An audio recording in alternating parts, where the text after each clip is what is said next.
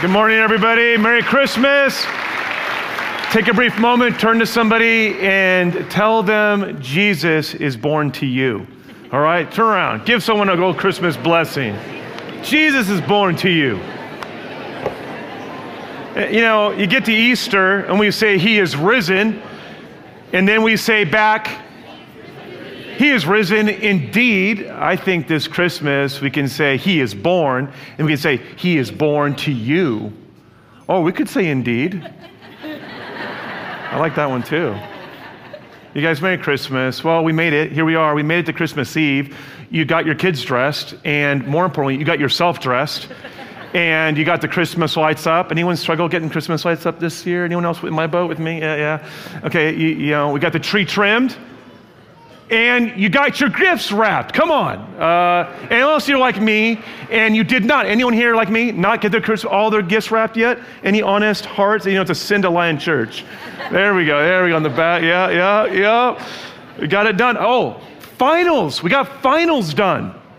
Yes, finals. Woo! finals are done. All right, guys. You know, Christmas is a time it's supposed to be jolly and joyful, but it's also a little crazy making and a little messy sometimes. Anyone got some crazy this Christmas going on?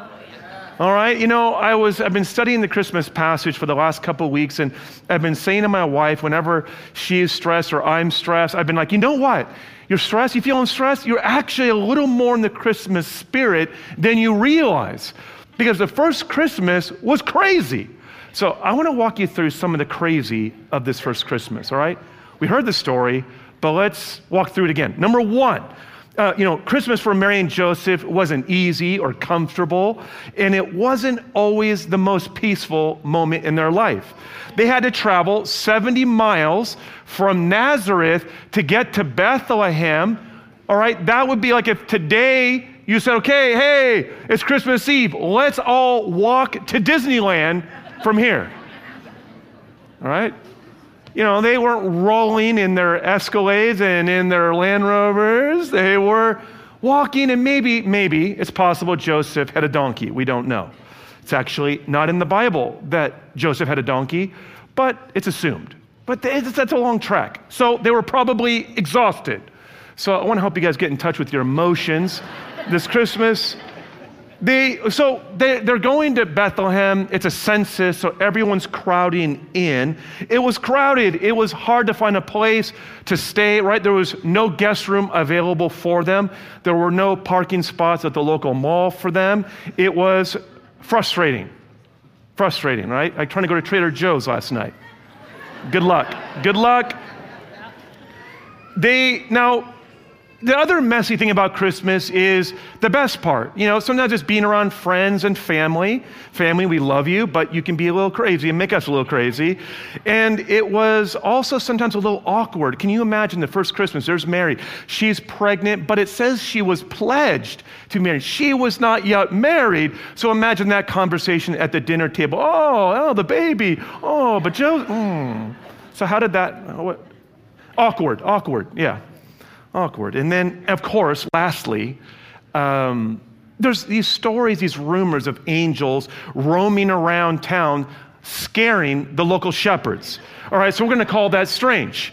And sometimes Christmas can be a little strange. So here's the thing things were messy at the first Christmas. But in the midst of the mess, God was doing something amazing and good. And there's a, a little message or a little lesson for us this Christmas in that fact. I want to read to you verse 9 and reread it to you. In the midst of all the messiness, the messiness of giving birth, the messiness of the travel and the crazy crowds, listen to this. An angel of the Lord appeared and he said, I bring you good news that will cause great joy. Let's say that again. I will bring you good news that will cause great yeah, there we go. For all the people today in the town of David, a Savior has been born to you. He is the Messiah, the Lord. And here's the point for this morning often it's in the messiest places that God is doing His greatest work. And I know it's a bit of a trope, of a Christmas trope, you know, the, the messy Christmas, but, and that's the title of my message. It's a messy, messy Christmas. And indeed it was. But to be serious for a moment, you know, I want you to hear this. It's in the messiest places of our life that God is doing his greatest work in us. It's in the messy places of the world that God is behind the scenes working things out for his glory and our good. That's what we're going to talk about today.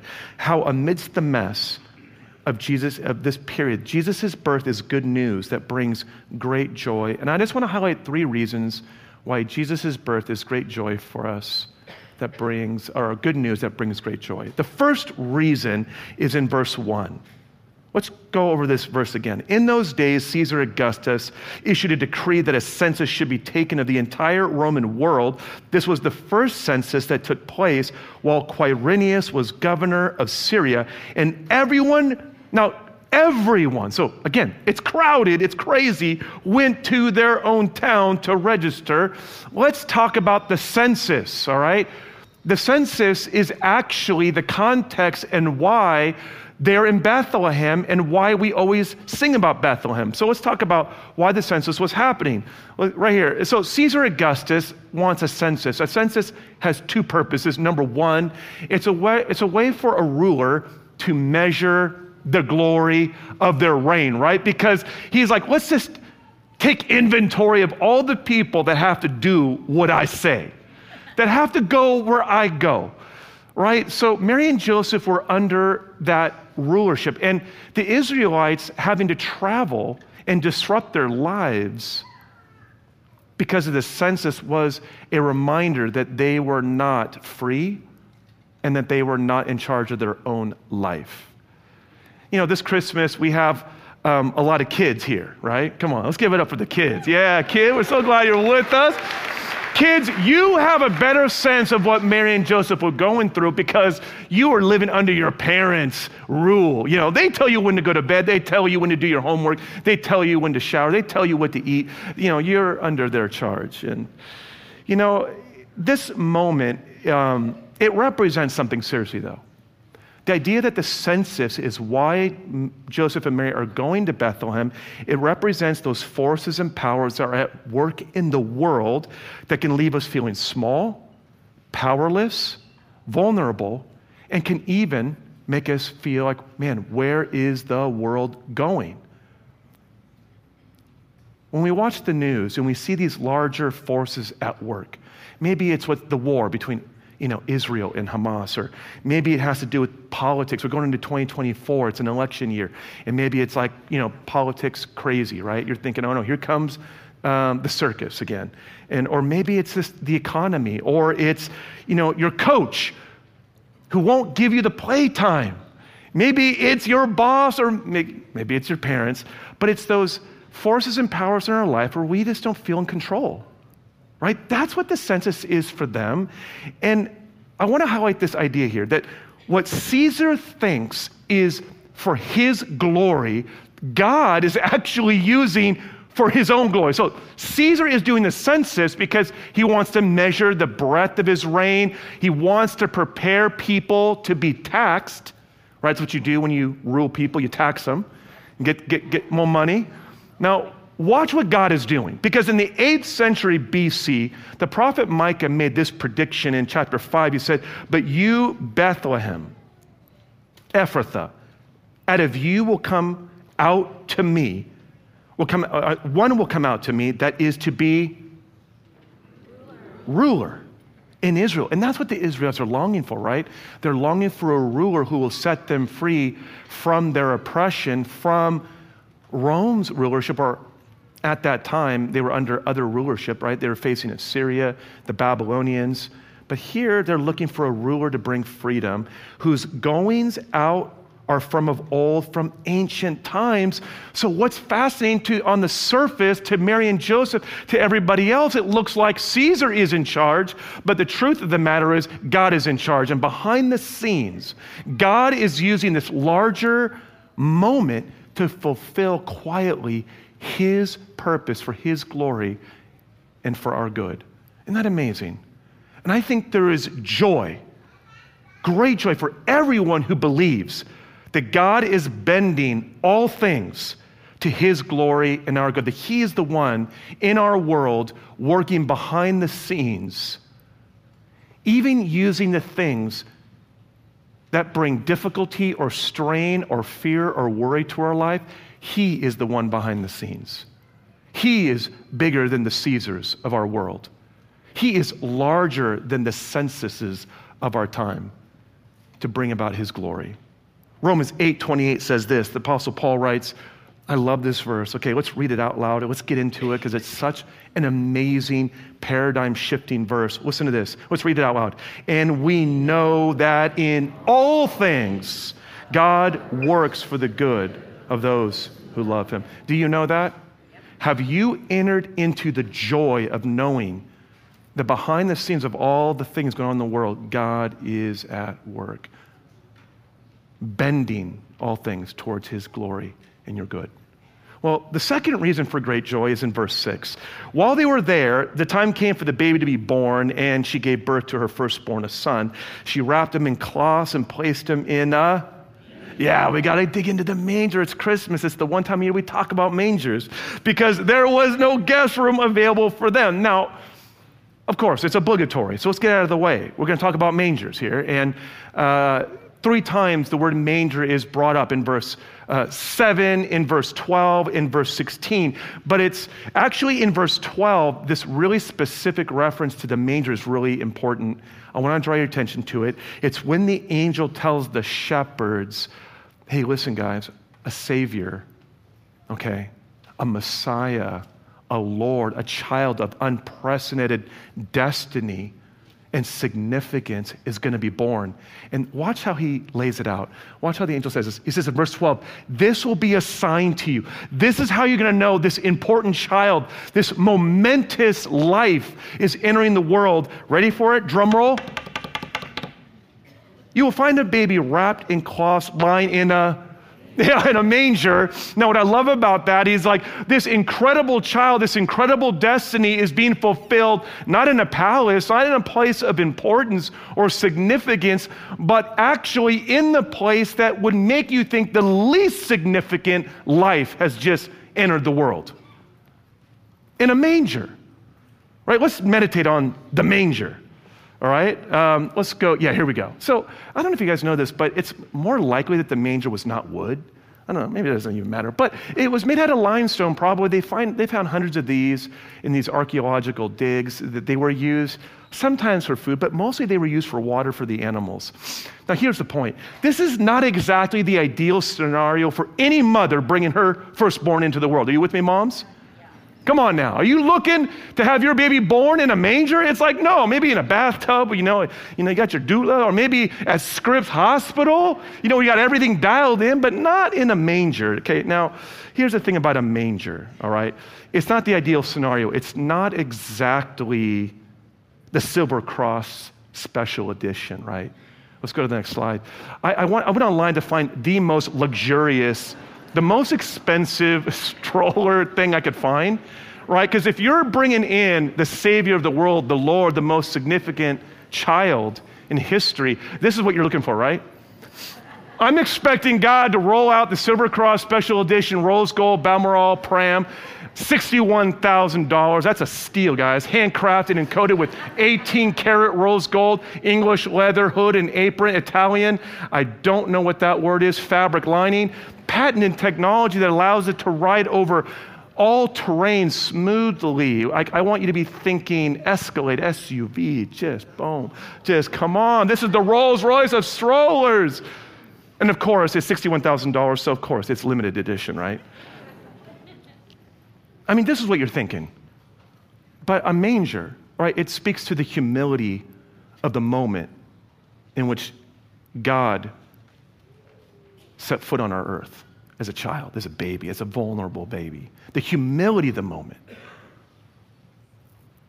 You know, parents, you want the ideal scenario. My wife, uh, when we came home with our firstborn child, I'll never forget, you know, she had the room all ready and we're in the room, or she's in the room, I'm outside and some, doing something else, and I hear her scream at the top of her voice. I think some, I, it, it, it sends shivers up my spine. My hairs are on end, and I'm running into the room. And she's, she's pointing at the crib, And I can feel this dread as I approach the crib to look in what I'm going to see. The crib is empty. I'm like, what's wrong? There's, she points to the corner of the crib, this pristine white linen crib, you know, dressing, and she goes, right there. And I go, what, that little piece of dirt? No, that is a mouse dropping. Let's go to the next slide. So a mouse had crawled into the, into the crib, had pooped in the crib, and it was DEF CON a million, and we were on full red alert. We pulled out all the linens from the closet. They were washed. We, it, it was, you guys, you would have thought my child had been kidnapped from the room. You would have thought we'd forgotten him at the hospital. And, you know, I think moms, you can relate to this, right? You want everything just right. When you bring the child into your home for the first time, and yet here's Mary, not with a mouse dropping, but in an animal's water trough, right? it represents the humility of the moment. And I wonder if Joseph and Mary ever thought to themselves in this moment, you know, God, you told us this was an important baby. You told us you were with us. Your favor was on us. I'm expecting the red carpet. You ever get like that? You feel like if God is with us, He's going to roll out the red carpet and make it easy. And I think it can be tempting to think that when God is with us, we're going to know because things are just going to snap into place. Things are just going to Doors are just going to open for us without us, us having to not even grab the door handle. It's when things are going our way, it's easy to think that God's with us. But when things are tough, we think there must be a mistake, or we can feel like God is not with us there. Right? It's when things don't turn out how we expected, how we thought, how we planned, how we imagined it, and we can feel like God is not with us. But I want to draw your attention to the Apostle Paul. He has this amazing insight. And it comes from this moment, I think, from Jesus' birth.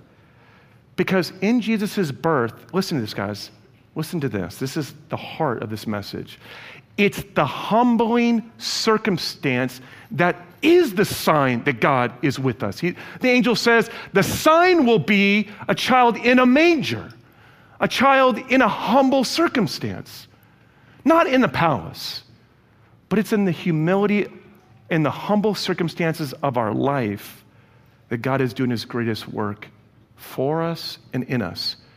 That is cause for great joy. Because where the world wants to say we should be discouraged and defeated, this Christmas, God wants to say to you, no, to you in your humble circumstance my son is born to you. The Apostle Paul had a humbling circumstance in his life, and he prayed three times that it would be removed. Maybe you're in that same place. Maybe you have a humbling circumstance that's not going how you thought, how you wanted, how you expected. You didn't get that promotion. Your test final didn't turn out, didn't get the A you'd hoped for. You didn't get pulled up to the, that top tier ECNL team that you'd hoped the coach would pull you up to, and you're discouraged. And you're wondering, God, are you with me? The Apostle Paul prayed three times, take it away, and watch what God says to him. In this time of humility, God speaks to Paul. This is a paradigm shifting moment for Paul. Listen to what God said to him. God said, My grace is sufficient for you I'm going to make everything easy and work out just like you planned. no. For my power is made in, in weakness. Now, that's, you see, guys, that's unique to the Christian message. In fact, I've been reading Frederick Nietzsche lately. If you don't know Frederick Nietzsche, he's this guy from the, a grouchy philosopher from the 19th century with an oversized mustache who was really, really upset with God and was convinced that God had died. And he had this idea that it's the emphasis of humility by Christians that is the biggest threat to the progress of human society. It's the way that Christians value and see significance in humility and in brokenness and in weakness, that is like a virus threatening human society. That was his view. But watch what Paul does with this moment. He takes on a life motto from this humbling circumstance. Let's see what Paul says. He says, Therefore, I will boast all the more gladly I'm going to brag about my weakness. I'm going to acknowledge it. I'm going to be open. I'm going to be transparent. I'm not going to be afraid. I'm not going to hide it. Imagine that Instagram feed, right? Like, here's me before I took a shower. Here are my teeth before I brush my teeth, right? You know what I mean? He's just letting it all hang out. Like, look at this. I will boast all the more gladly about my weaknesses so that Christ's power may rest on me. And that's because humility frees us from depending on our power, on our plan, our personality, and it opens us to God's infinitely greater purpose and power in our life. This is the upside down, topsy turvy message of the gospel. It's why Christianity's core symbol, if Nike has the swoosh, Christianity has the cross, and the moment of Christ's greatest humiliation and weakness. Because it's in that weakness that God's power is made perfect in our life. You see, it's in the humbling circumstances that we're tempted to think that God has left us, my friends. It is the, it is the sign. Your humbling circumstances are the sign that God is with you because he humbles us so that more of his power can rest on our life. He's like, oh, you know, we've gotten to the, we've gotten to the outer boundary markers of your strength, of your endurance. And God's like, I want to bring more power, more of my grace, more of my goodness in your life. So we're going to blow out the fences and we're going to stretch. You know, when you're working out and you're getting stronger, does it feel good? No, no, here's the irony. When you're working out and you're getting stronger, you feel weaker. Your muscles burn. When you're running and you're expanding your endurance, your lungs burn. It's that burn that tells you that you are getting stronger. And that's what our humbling circumstances spiritually are about that the power of God might rest on us. Jesus' birth is good news to everyone being humbled because God is with you. That's Christmas. That's good news. Now, I want to get to the third and greatest reason that Jesus' birth is good news that brings great joy. Obviously, it's not because everything's worked out, because we've got our best on, because all the gifts are wrapped, or because everything has gone as we expected. It's because where we're not in control, God is working. Where we are being humbled, God is with us. But here's the third and best one. In verse 11, today in the town of David, a Savior has been born to you. He is the Messiah, the Lord. The good news is that what?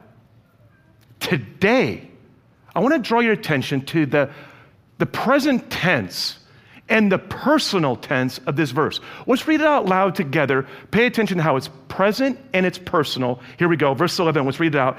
Today in the town of David, a Savior has been born to you. That's why, okay, pause. That's why I'm saying this Christmas, let's say Jesus is born, and we say Jesus is born to you. And, you know, I'm rubber, you're glue. It bounces off me and sticks to you. you know what I mean? Jesus was born. Yeah, he was born to you. Come on. And uh, he is, let's read it. He is the Messiah, the Lord. See, I want to invite the band out. As the band comes out, I just want to create a little holy moment of pause for us as a church. Um, you know, Christmas is a lot of traveling and family and a lot of fun, a lot of stuff going on. But church is partly to create a space to pause, to look into the soul, and just to really connect with what this amazing year is all about. All over the world, there's like people are being stirred to want to celebrate. Even non Christians who don't know or care that it's about Jesus, they still want to celebrate, right? Trader Joe's still wants to bring the peppermint bark every Christmas to Trader Joe's, right? They're not saying it's for Jesus, but we know, we know, we know, man. Come on. If Jesus is born, bring out the peppermint bark. It's time to get crazy. Thank God they don't carry that all year round. You know what I mean? If you haven't discovered at Trader Joe's, you have this, never mind. Okay, let's move on. Here's the point is None of the other reasons make sense unless this is true that Jesus is Savior. And that in Christ, a Savior was born for you. Now, as the band goes into this song, I just want to invite us to pause and slow down and just take a deep breath. And let's just open our hearts to the presence of God with us right here, right now.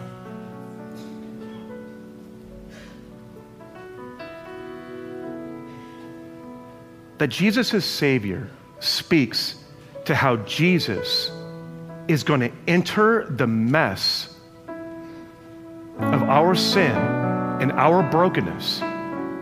The very circumstances that make us think, oh, no, God is not here. God is not real. If there's brokenness and sin and injustice in the world, where is God?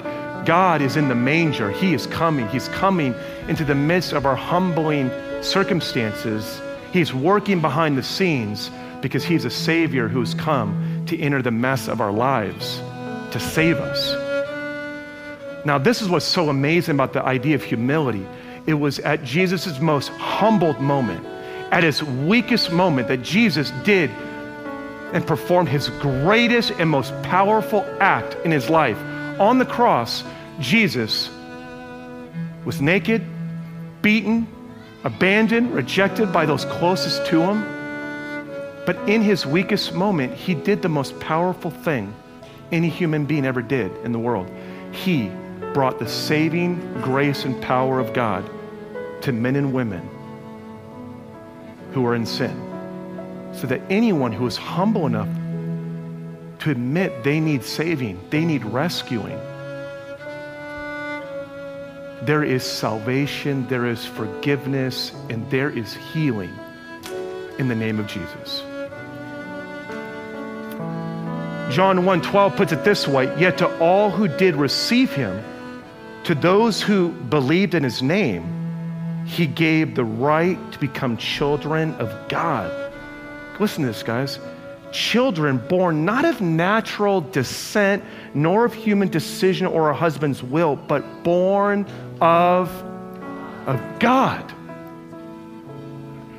Jesus was born 2,000 years ago so that today he could be born in your heart and that you might be born again. As we go into this 2024 year, I just want to give you guys a, an invitation. What if 2024 is about opening our life to 24, 2024 being a, a year of intentional spiritual journey towards Jesus? The vision of our church is to pursue Jesus together for renewal renewal in our life, renewal in our friendships, and our family, and renewal in the world and in every generation. So I want to invite you, if you're at that time in your life where maybe you haven't been coming to church and you're here, this, we're so glad you're here. I love that at Christmas it's our most packed house day. Jesus deserves it. But maybe you're one of those people out there that's like, you know, I haven't been going to church. I haven't been that connected to God. But what if 2024 is a year of spiritual renewal for you? And I want to invite you to get connected to this community and to allow God to bring renewal to your life, to your family, to your friendships, because Jesus was born today to be your Savior. Merry Christmas, everybody.